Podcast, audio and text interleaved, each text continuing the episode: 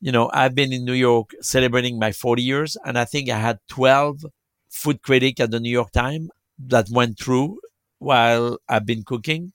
And I'm still standing and I'm still waiting to see who is next. So they're all doing their job. I'm doing my job. I believe that I, I never made a restaurant for the critic, but I made sure that the critic could really l- find something that is good for the community, for the city, for for for the level of work we try to do as well, and for the mentorship. And does not mean that opinion are equal. It's it's it's just like art and architecture, music, and everything else. It's subjective.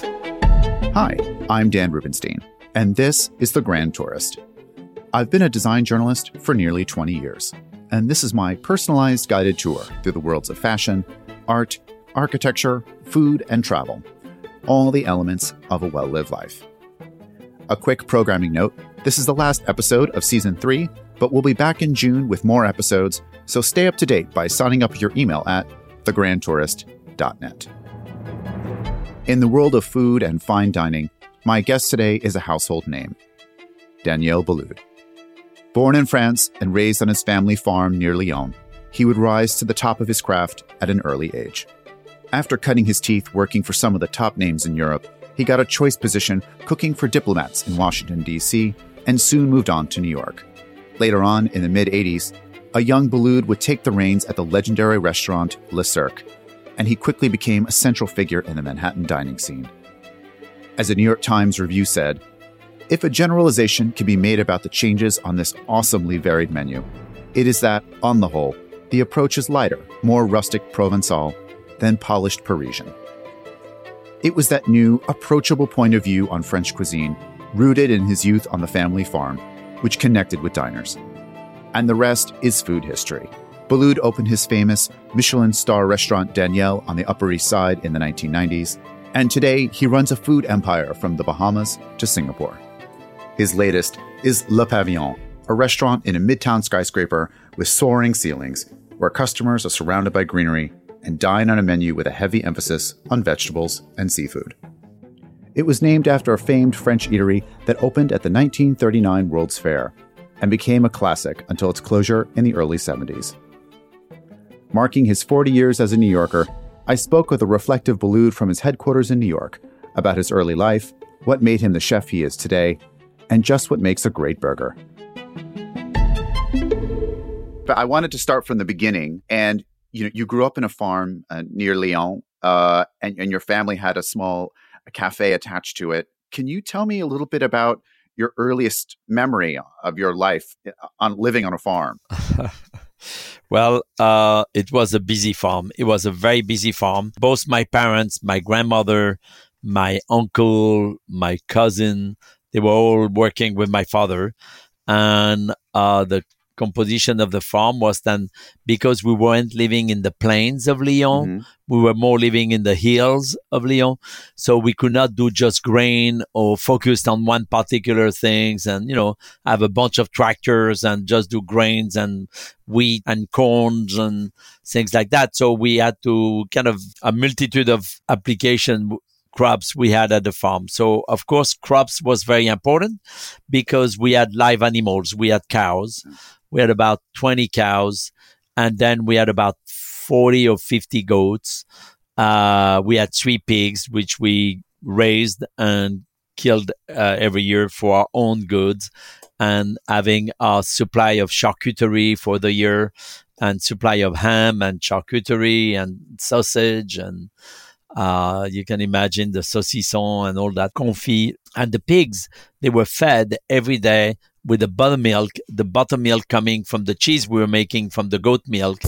And so that was uh, quite uh, nutritious. And well, you know, it, it, what was amazing is that, you know, we talk about waste and we talk about zeroing down to a cycle that keep things uh, that that keep being recycled with the purpose of doing more things, and and I think the farm was the typical example of that. From the uh, buttermilk to the manure to everything else, everything get used. Usually, you know, life on a farm is pretty is pretty tough. But do you have good memories of of your childhood there? Like, was it a nice childhood? Yeah, very much. There was so there was so much. Uh, I take my son there sometime and I explain him what I used to do on that farm and show him the old equipment, what we used to do with it, and uh, explain him, you know, how to catch birds, how to how to catch animals, and is the farm the same farm still in your family? Yeah, yeah, yeah. That, that's where my parents live still, and my brother and sister are all around, and and uh, that's where I have my house there in France. I have my uh, own house next to my parents' home. And that's where Café Boulud was also. We had a cafe in that farm, but then it closed in the early 60s. So I didn't really know the cafe too well.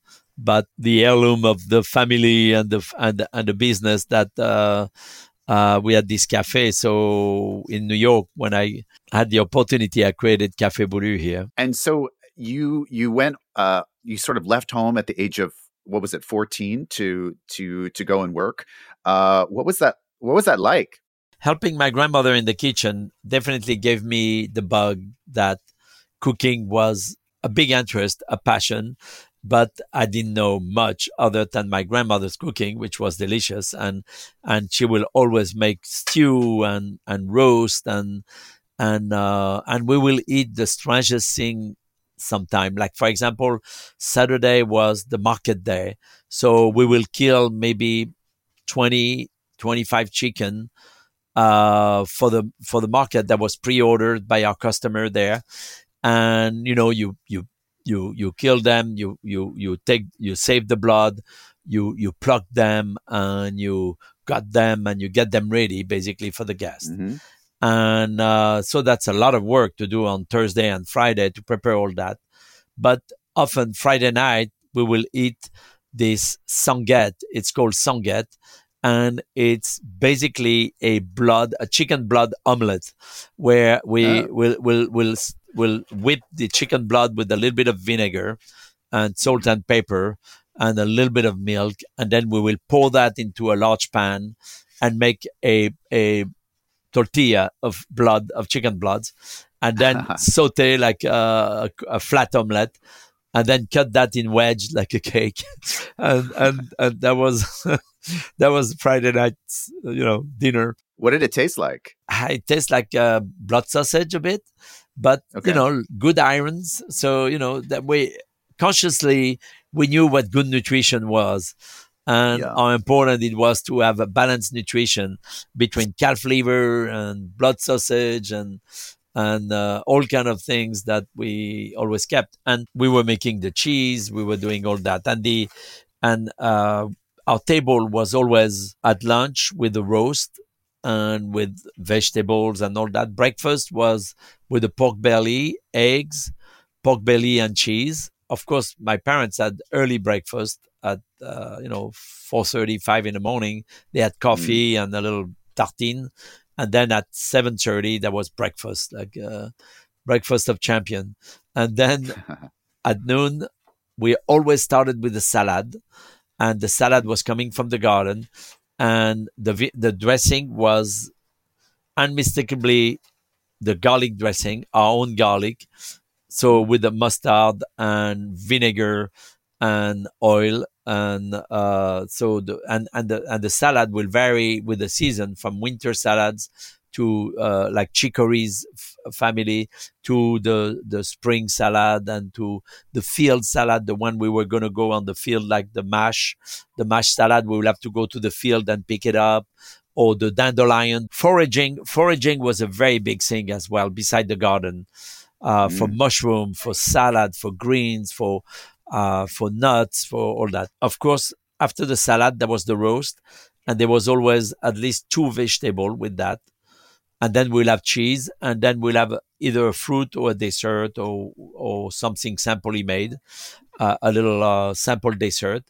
And then at night we will have a soup. So at lunch the salad to start, at night the mm. soup.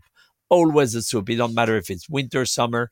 And you know, in Lyon, we didn't care much. Uh, cold soup was not always the the things. Even in the summer, we'll eat a hot soup, and the hot soup was often either made with uh, the vegetable of the garden or some leftover stock we had or leftover vegetable we had or uh, there was always a way to transform some either trimmings or, or, or other things. And uh, soup were delicious. And that is something that always stay with me. And at night we will eat a little lighter in a way. There could be you know all kind of pasta or things like that or grains. And when you left home uh, to go be an apprentice, you must have had these skills already. Not the skill, but the knowledge of ingredient and the knowledge of of of taste and, and flavor. That you know, home cooking. Basically, my parents tried to put me in a cooking school at 14 when I decided that I wanted to be a chef. And I stay only three weeks at the school, three, four weeks maximum. And I quit and I told my parents that the food was much worse than home. And because maybe my taste was developed already to know that bad food is bad food, you know what I mean? and the teacher were not good cooks. and, and I was What did you do after you quit?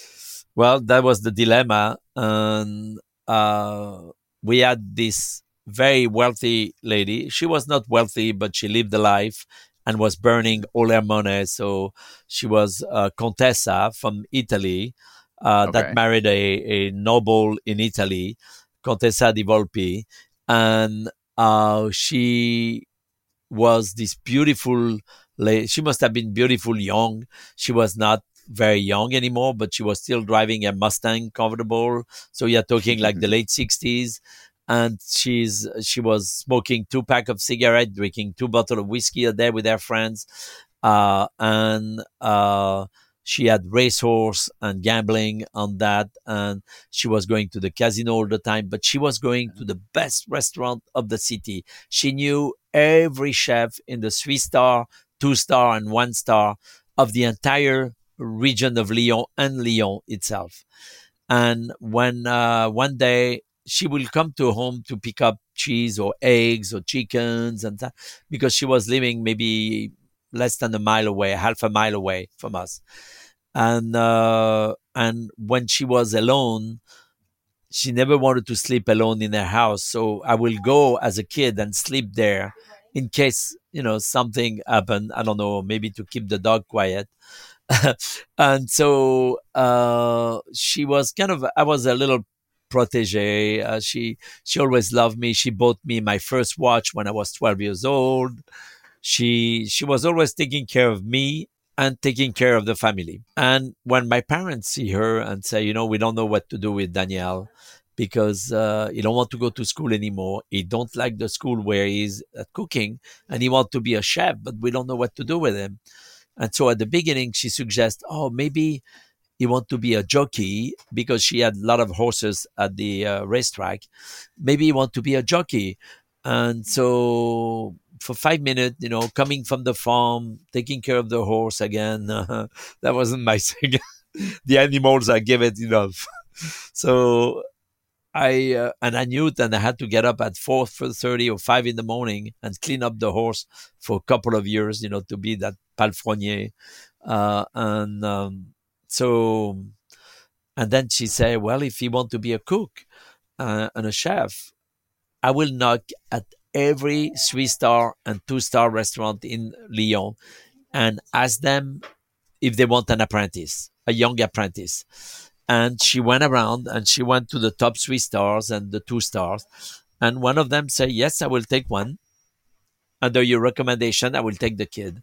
And so at 14, I went to Lyon and started my apprenticeship. And what was it like as a young uh, young apprentice? It was in a, very in a strange. Michelin star restaurant. Yes, I mean, because I, it was a two star Michelin, and it was definitely the best restaurant in Lyon because the whole society of Lyon was eating there. It was a destination restaurant, but it was also a true Lyon restaurant.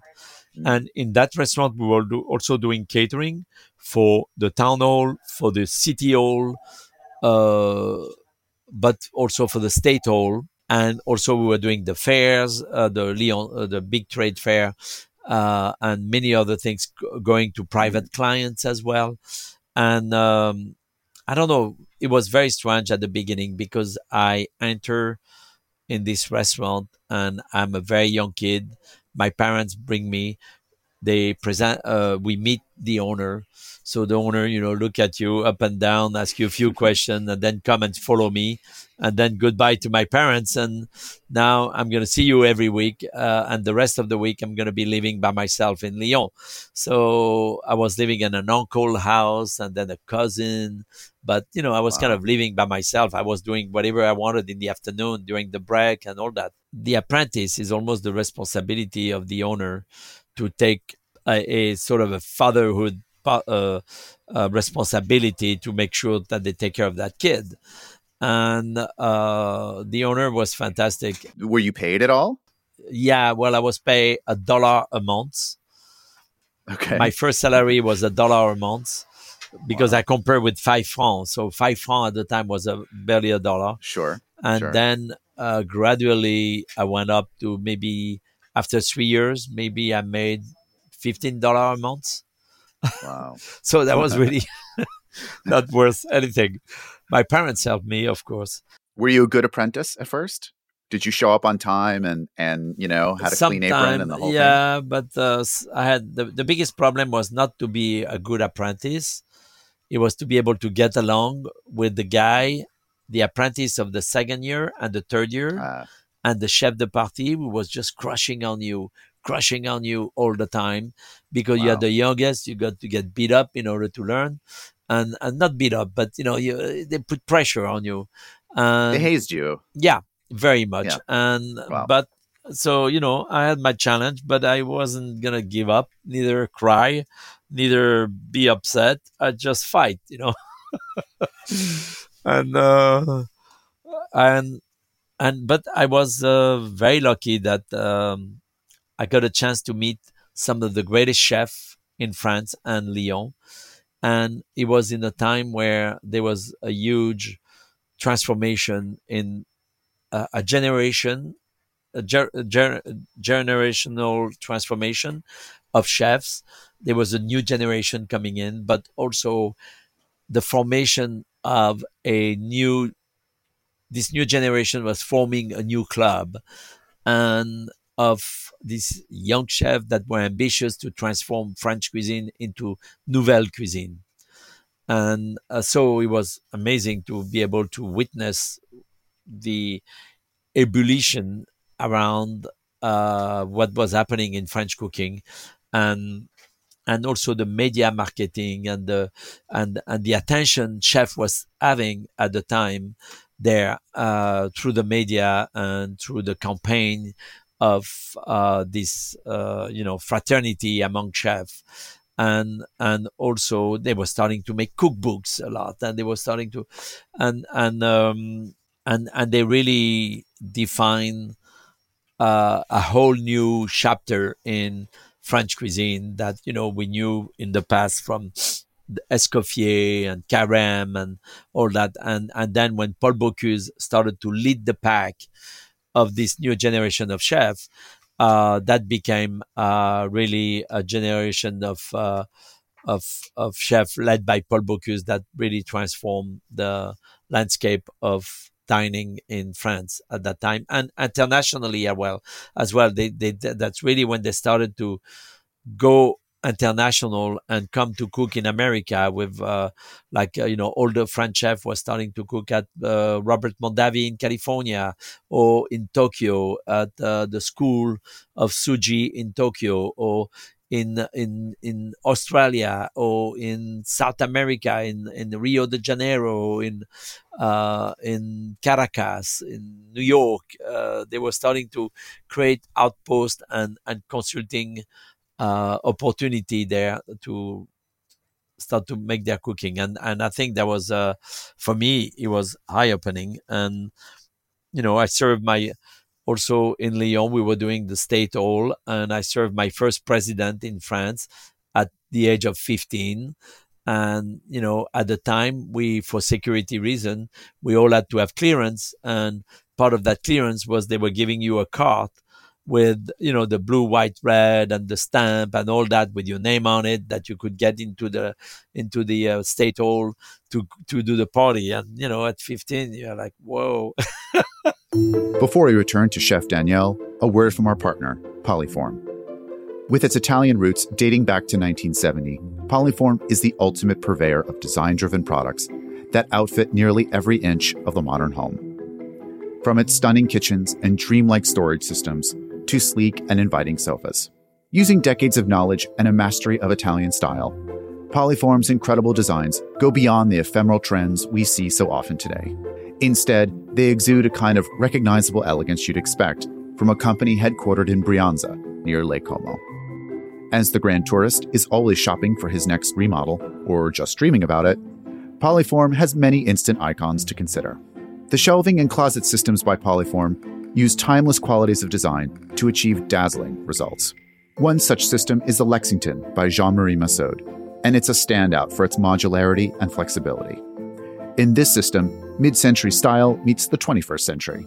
With a strong architectural signature, the Lexington can create bookshelves, room dividers, walk in closets, drawers, writing desks, and all with optional integrated LED lighting. Either connected to the wall or ceiling, the Lexington blurs the lines between private and public spaces for a more contemporary way of living. And it comes in a sophisticated array of options like oak and walnut. For more information about the Lexington and all of the brand's incredible works of design, visit poliform.com. So, after you started your career in Europe, uh, you rose quickly through the ranks. You were learning from legends like uh, Roger Vergé. How did you first find your way to the United States? I was offered to go to Washington and be a private chef, and they were going to pay me the trip, the apartment, give me a car. Was it for uh, a politician? Yeah, for the uh, European Economic Community. They had a delegation in DC, so it was a diplomatic uh, uh, position. Uh, mm. The head of the delegation was French, and he wanted to have a a young French chef. He wanted to make sure his table in DC was the best table to be at. And, and, sure. and they proposed me to go there, and I felt like, well, why not? So they were not entertaining too much, but even the wife of the ambassador was calling the media, inviting media to come, something embassy had never done that before. And they, she was trying to promote me and promote the fact that our table was the best table in DC. I uh, worked there for two years, and then after the family went back to Europe, and that's when I decided to stay in America. And I tried to be in a restaurant in DC, but I didn't like it. Uh, so I uh, wanted to come to New York, and I asked one of the chefs in DC, Jean Louis Palladin, at the time, the best chef in DC. I said, you know, I want to go in New York.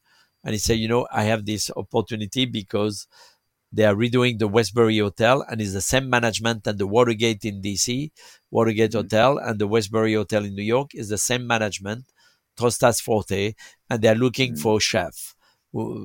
Go and check it out and present yourself. So he sent me there and I did an interview and they liked me very much. But uh, they also liked a chef from France that was sent by Roger Vergé, my old mentor, which I was not talking to at that moment. And I didn't know he was sending also another chef. So bottom line, we decided to work together, the, the old chef, uh, the chef from Vergé plus myself and take over that because they were giving me the Plaza Athénée in New York, the opening and the restaurant there within two years after. So for me, it was a perfect opportunity to come to New York and see if that city will be what I like to, you know, I always dreamed to come to New York. So I, I had the chance to come many times while I was in DC. And I think that gave me, uh, you know. Uh, what year was that when you moved to New York? Uh, November 82. I mean, the 80s, j- to be running, you know, a major restaurant in the 80s in New York, I mean. It was amazing. Crazy time and yet amazing time. Uh, many, many of the young chefs, I mean, uh, in the kitchen at the Westbury Hotel in 83, I had a chef like Alfred Portale in the Garde Manger, Bill Yosses, which was the pastry chef at the White House for many years and a very close friend, amazing pastry chef. At the time, he was a cook in the Garde Manger. We had Thomas Keller in, uh, in, in the fish stations.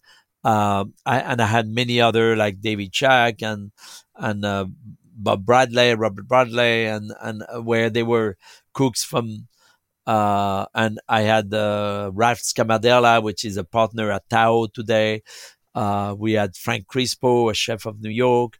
We had Dan uh, Russo, Dan Russo was the chef at uh, some the barbecue place midtown, uh, one of the um, big barbecue place and all that. So, you know, 20, 30 years later, they're still active, those chefs. But we all started together like almost 40 years ago. uh, who were some of the people, like uh, some of the clients that came in through the doors in those early 80s? Yeah, we had uh, people like um, Andy Warhol was always hanging out in the Upper East Side because that was all the gallery. The art world was up here.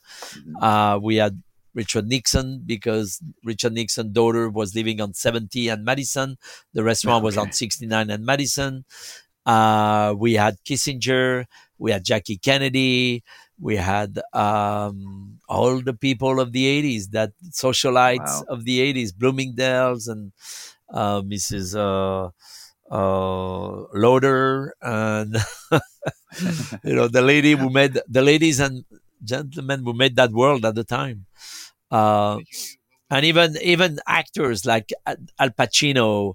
Uh, somebody one time, uh, Al Pacino was there at the bar, and uh, I was I was there, and and and and somebody thought that we looked so much alike at the time, at that moment. I don't know, but we had a lot of actors, uh, uh, artists, singer, and and uh, and local locals, a lot of business people uh, Upper East Side, so that was quite social and you know, kind of wealthy neighborhood as well. So. Before we return to Chef Daniel, a word from our sponsor, Janus et Cie. In the world of design, an appreciation of the outdoors is more important in our lives than ever before.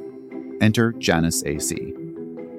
As a leader in outdoor furniture for more than 40 years, the brand combines unparalleled levels of craft and engineering to create works by the world's best designers and architects, from Andre Fu and Gabellini Sheppard to Piero Lissoni. But beyond the incredible products and designs, Janus et Cie provides a level of service and expertise that's always best in class. Janus et Cie's Kyoto Alu collection balances the past and present, drawing its name and inspiration from Kyoto, Japan. Each piece resembles bamboo furniture, but instead is made from a lightweight powder coated aluminum with hand woven Janus fiber, a proprietary material designed to withstand the elements. The line, which includes rounded armchairs, sofas, ottomans, and side tables, features generous proportions and distinctive patterns that are elevated by luxuriously plush cushions. The eye catching pieces come in a bright limestone and a dark lava and suit almost any mood for any outdoor space. Mai Tai, anyone? To create a unique outdoor living space that passes the test of time, make an appointment at your local Janus et Cie showroom or visit janusetcie.com. That's J A N U S E T C I E dot com. And how long were you in, in New York before you went to uh, Le Cirque? How did that? Uh, well, that? Uh, I went to Le Cirque in 84, so four years. Uh, no, uh, 86, 86. No, I went to Le Cirque in 86. So that was four years. Yeah, I was four years uh, in New York already when I decided to go to Le Cirque. Three and a half years, four years. And and for those who maybe you know don't remember the the restaurant then and and weren't in New York at the time, can you explain to people what Le Cirque was? Uh, at that of time? Course.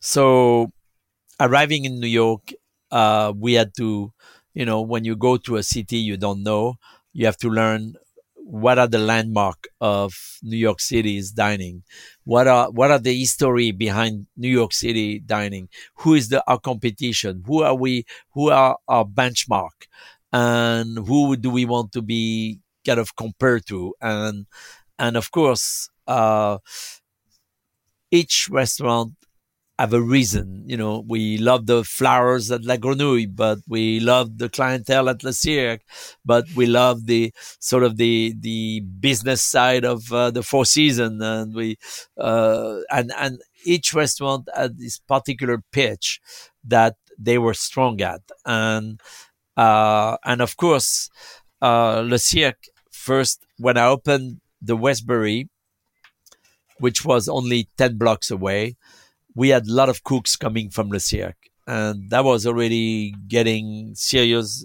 Maccioni yeah. his hair straight up because he was not too happy about the cooks moving and all that. But life went on, and then after I opened the Plaza Athénée, and um, I was I was the chef right basically if you open the window of the kitchen of Le Cirque, you could pass something to the kitchen of the Plaza Athénée on the back.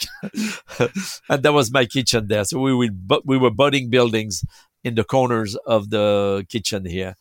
And, um, and, and, uh, while the Plaza Athénée Hotel, Le Régence, was not competition to Le Cirque, Sirio knew that the kid, the food was better maybe there than in his restaurants, but still, mm. the, the cirque was more successful than the restaurant there. So, you know, sometimes it's not all about the food. it was a lot about Sirio as well. One time, there was this big event in New York where Paul Bocuse came. He was actually celebrating his 60th birthday at Le Cirque Andy Warhol was there, and we organized that with the vodka, also Absolut, because at the time a French guy, Michel Roux, was importing Absolut vodka to America and made this huge campaign with the artist Basquiat and, and Warhol and all that. Sure, the fa- now famous today, yeah, absolutely, and um, and so we throw a big party at the Régence at uh, the Plaza Athénée and that was also the birthday of Paul Bocuse. All the great chefs of France were there, and they all uh, had lunch. And I remember that lunch. I served them even the striped bass from the from the Hudson River, striped bass. The, you know, I tried to really play local, but very very classic, good, and and you know my style of cooking. Uh, but they all loved it. And uh, at night, after they were all going to have dinner at Le Cirque. And they, after that big lunch, they say, Oh, Daniel, you have to come and join us at Le Cirque for dinner. And actually, I was busy at the restaurant, so I could not. But I said, okay, I'll come later to have a drink with you at the end.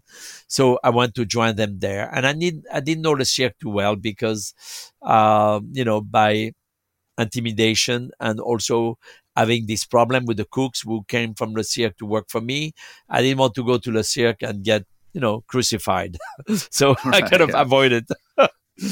and and um, and did you get to meet uh, uh Bocuse? Like, did you? Of course, to... because I knew Bo- I knew Paul Bocuse since the age of fourteen, ah, and okay. he has always followed me everywhere I go. And I knew him at the Westbury, and I knew him at the Plaza Athénée, and him and Roger Vergé and Gaston Lenôtre, the famous pastry chef, in 1980, 81, before I just I came, before, just before I moved to New York, they were opening in Orlando the the the great chef of France there in Orlando at Disney World.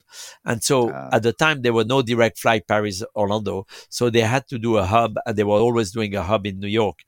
Uh, so they will stay with us and then go to Orlando and then come back here and stay with us. So we'll see each other all the time. And so we had this birthday lunch, which I still have pictures of that. And, and, um, at night we all meet at Le Cirque. And that day, Paul Bocuse told Sirio and say, uh, and, and other chef made comment that, uh, you know, uh, they, they all love Sirio, but they felt that the cooking could advance more. The cooking should be better in your place for the reputation you have and for the clientele you have and for who you are. And and Paul Bocuse say, and you should take Daniel next door to run your restaurant. and you said yes, I'm sure. And how did you say well, yes right away? No, because that was not negotiated that way. So after that night, I heard that because nobody told me anything, but after that night, I heard that Sirio later on wanted to talk to me, and he exp- so we had a secret meeting here in the building, uh, coming from Park Avenue entrance that nobody see, and and we were sitting in a back room, which they used to call it the back the backgammon room in the building. There was a backgammon room in the hotel, so we were sitting there, and uh, I had a, the first meeting with Sirio and Sirio is telling me that the chef want to move on. He has been Alain Sailhac has been there for six and a half years, and he want to move on and he want to bring a new chef and of course Sirio had came with his family to have lunch for the for Mother's Day. He came to have also a, a, a dinner at the Regence, and he saw the quality of work I was doing. Even if his youngest son Mauro, who was ten years old or twelve, sent me a two-page letter on the criticism about his dinner uh, because that was kind of a school uh, a school things. that oh, was gosh. I will never forget. No, he, he, didn't send it to me. He sent it to the manager of the hotel. oh so my gosh! Sirio was so embarrassed by his kid. but anyway, so uh, first meeting with Sirio, and uh, we discuss and he would like me to come and join him eventually in the fall. And we're talking like it was like before the summer. Um, and uh, so I uh, went through the negotiation and I felt that this was going to be the biggest challenge in my life because I'm taking a restaurant that is not an opening, neither it's a small countryside auberge that get busy once in a while. This is a runaway train that you know you have to jump in and it's busy lunch and dinner and it never stop and the pressure the the clientele is the highest clientele i mean you know the, the, the clients are powerful the the, the, the business is very powerful. The wine, the wine program is amazing. The service is amazing. The, uh, the, the, the, the product we can buy, it's amazing here. The cooks, the team we have to work with. So it was really jumping into the, the big league and, mm. and, and, and as a very young chef to prove that I can do it because there were How a lot of, you? um, so I was 30, 30, yeah, 30, 31 uh, but to take this place that had been already in business for 17 years and have and and that's one thing. Sirio had many accolades but Sirio never had four star in the New York Times. And for him that was his dream uh. to be able to have four star. And after maybe six months that I was here not even then we got the four stars in the New York Times. And there was a lot of transformation and I kept transforming. And then five years later, the New York Times came back and gave us four star again to from. Le Pavillon, they're one of your your new restaurants, opening in a very difficult time. Uh, can you explain a little bit about the history of this, the name and the concept behind this new restaurant? Coming in the early 80s in New York, Le Pavillon closed in the late 60s, early 70s and it was a restaurant who lasted about almost 30 years and uh, from 1942 uh, i think 43 to 1970 and uh, it was still so vivid in the mind of people's customers employees suppliers uh, and and and the history of New York City dining when you, you know when I came as a young man I wanted to know what was the past made of and who was cooking where and what. And there were many characters in New York at the time that were young, but still were, um, had the chance to work at the Pavillon, such as Pierre Franey, such as Jacques Pepin, and many other chefs around town that came from that generation of Le Pavillon and opened their own restaurants and had worked there as a captain, as a waiter, as a cook, as a chef, as a, and Maître D. And when I opened the Westbury Hotel at the Polo Lounge, I found that this year or last year, when I opened the pavilion, I found some old menus and I see the name of the D of the Westbury, which I totally forgot that he worked there. And actually, uh. he ah. was there for more than a decade or two. Uh, William Mascarotti, was the D at the Pavillon, and he was my D at the Polo Lounge for two and a half years. and so, totally soaked into this stories telling of Le Pavillon that was the reference in French dining, and that was the foundation of all the other restaurants we opened in New York City. Mm. Um, having worked at Le Cirque, having admiration for what French cuisine was in New York City in all those years, uh, and having respect for you know, what the French had done in New York before, I felt that um, we had we had 50 names to choose from, and one of them at the end of all these meetings and these roundtables and all that, I came up with Le Pavillon, and it felt like maybe it should be brought back, not for what it was, not for what it represent, uh, but more for what it represented for New York, and also for just trying to, because today French restaurants are in much less quantity. Today you have, you know, equal, equally good Korean restaurant, Italian, mm-hmm. Japanese, uh, Spanish and and all that. I mean, uh, coming Mexican that are equally good as a French restaurant. And I said, and you know, to to be able to uh, bring back a piece of history of French history in New York that should maybe, you know, if it's available, why not use it again? And and and and uh, so the reference. Did you need permission to use the well, we made sure we made name. a survey that yeah. it was not held by anyone, and sure. and and it's also a name. I mean, of course, there is pavilion, uh, and there is a pavillon hotels and all that, but it's a it's a common name, so it's it's not a problem. So this one is Le Pavillon by Daniel Boulud, and I think it's funny because I have customer even Mr. Kissinger, who came to Le Pavillon the other day, and I know Mr. Kissinger for 40 years for having cooked for yeah. him. He, I was telling him, you used to go to Le Pavillon, and he said, "Yeah, we used to go there." Uh, you know, at the time with uh, the Rockefeller and with the uh, and with uh, the Kennedys and uh, all that, and um, and so because of the history of Vanderbilt uh, the the pavilion, this era of uh, New York that uh, you know right after the war, and the name of the restaurant was named after the original French pavilion at the World Fair in 1939. I, I thought you know this is really New York, and yet this is very French.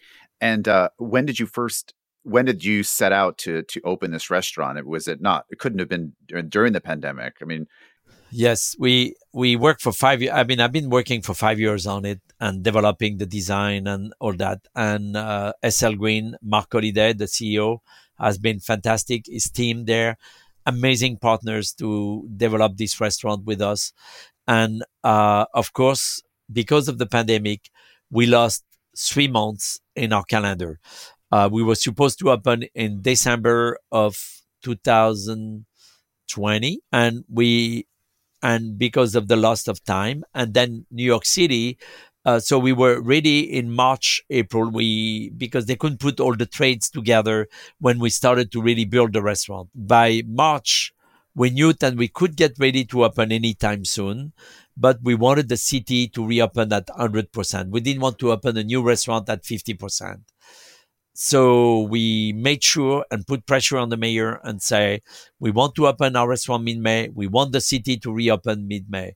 And we decided on the date of May 19 and the mayor decided to reopen the city on May 19. Well, we'll we'll we'll give you the credit for that, actually. Yeah, and to and to Marc Holliday and to the fact that we we have to support a city and and we have to sometimes give it a kick. Uh, and uh, and I think it was a good opportunity to be able to show to New York that um, it's a good time to open a restaurant even in the bad time. And and so much of your life you know when you're working in restaurants there's such an entrepreneurial part to it um, there sort of has to be um, you know where restaurants can come and go and you recently announced uh, Boulud Privé with uh, I think with Michael Shvo. And can can you tell me a little bit about what that is and what that's going to be like? Uh, well, uh, this is going to be a private residence restaurant. So you know, doing restaurant business, we know well what it is. I have also a catering company, and the catering company we know very well how to deal with private home and dinners in private home. Uh, I have a catering company for 28 years now. Uh, so uh, Boulud Privé is sort of an, an, extension between a restaurant and a private room, uh, private dining. And we have also a lot of private dining dining room in each of our restaurants. And so it will be a um, it will be a limited a la carte, but convenient for people who live in the building and don't want to go out and entertain in their own building, of course. And also convenient that you want to have lunch, you want to have dinner, and uh, you want to throw a little parties. And then we can always have the support of our catering companies and our restaurants when they want to have a meal by uh, from Daniel in their home, if they want to have a meal from the pavilion in their home or something like that. Before my time with Chef comes to an end, I wanted to ask him a bit about his life today, how to cook for friends for a country weekend, and what makes a great burger. And uh, my next one, my last questions is: uh, If you had to spend a weekend in the country, or a week in the country with some family or some friends, and you only had one opportunity to go to the to the store to pick up ingredients uh, to to cook and eat for a week, like what would that menu for the week look like? I think I will definitely buy eggs because eggs I can cook them a different way every day, lunch and dinner, mm-hmm. from little custard, from from custard to to uh, all kind of preparation. Cheese, a big piece of cheese because that I can cook that every day in one way or another. With the omelet, if you need Absolutely. to. Absolutely, and I will buy a big roast that can also be uh, transformed uh, into many different recipe from burgers to to meatballs to uh, to to you know uh, pot pie to whatever.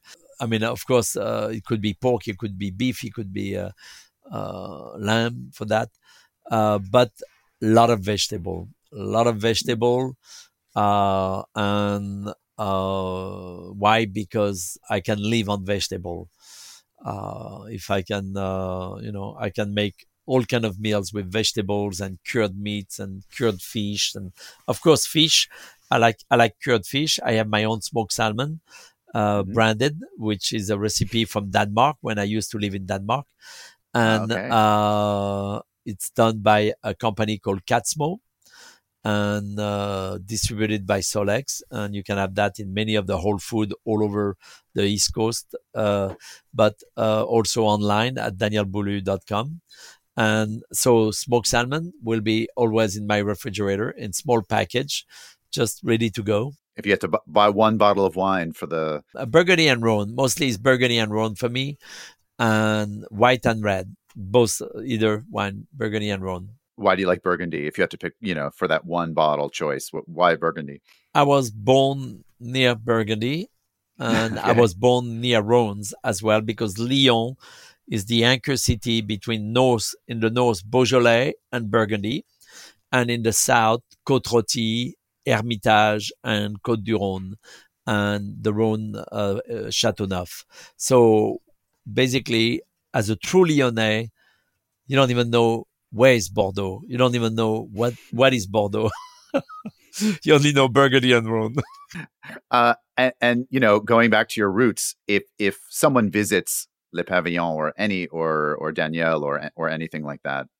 Do you think that there's there's a little part of you from your youth and as you know on the farm that you can you can recognize well you know it's hard to uh, find sometimes it's hard to find but you can find that at Bar Boulud because it's a little bit more modest and it's mm-hmm. uh, more classic also it's a it's it's a wine bar bistro from based on the Lyonnaise uh, idea of the wine list is made with Rhone and Burgundy for the most part. And uh, at Bar Boulud, and and we have charcuterie, and we have boudin blanc and boudin noir, and uh, we do coq vin, we do all kind of meals that you could find on your table at home in Lyon. Um, we do a cassoulet right now, which is fantastic in the winter. Uh, and then um, of course, at Daniel, uh, there's uh, Gougère. We do like sometimes we do Gougère for special events. So uh, we uh, we do Madeleine. That is something that I grew up with, uh, the Madeleine, uh, the little cookies. So yeah. there is here and there sometimes uh, things that are reminiscent of maybe my youth or or or uh, a specialty that we we do. And at the at, at the pavilion, again, maybe because great memories are often sweet, and uh, at the pavilion we do the petit chou à la crème because I remember as a kid to go down to the bakery and buy the chou à la crème where you know you dig your te- teeth in and all that cream goes into your mouth when you and so the petit chou à la crème is you pop it in and it explodes with the cream inside. Uh, so that's a little also so that's on the menu at Le Pavillon. Amazing. Well it come it come for free at the end of the meal. So when you you spend a few weeks in France and you come back to New York now that you you're a, a true dyed in the wool New Yorker after 40 years. When you come back to New York, what is the first thing you like to do that you feel like is something that is part of your your life in New York? Well, when when I come from France, I'm not so deprived. But uh, still, I mean, I want to, of course, visit my restaurant, and I think what I like to do the the most is to also go to the country, and cook for the family. Our routine of Sunday, Sunday, uh, Sunday brunch or, or, or Sunday dinner, but uh, and and to make myself, uh, you know, uh, maybe a, a nice fish because when I go to France to my family, and I cook there and I stay with them. I don't really cook as well. I cook seafood because I go to the market and buy seafood uh, a lot. But uh, coming back to New York is, um, of course, um, going back to the food we make here. This is so different than what I eat in Lyon and in my family. But when I come back from Asia, I'm craving for American food. And if I come back from Singapore or China or or Japan and all that, then I'm craving for a good burger. I'm craving for a good steak. I'm coming back from France. I don't have that craving the same way. what is a good burger to Daniel Boulud?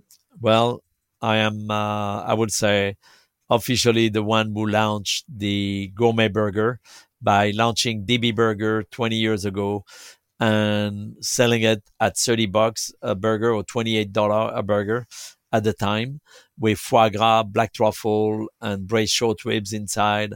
And the DB burger was a work of art. And uh, the DB burger was um, a chef burger.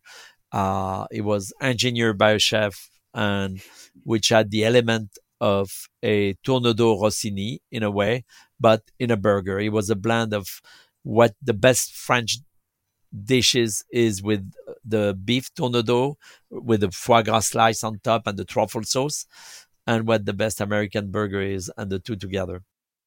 But when you fly home, when you fly home from maybe a, a week in Japan, a couple of weeks in Asia, I crave the, the DB burger, but I oh, crave also the Frenchie we do at the Bar Boulud.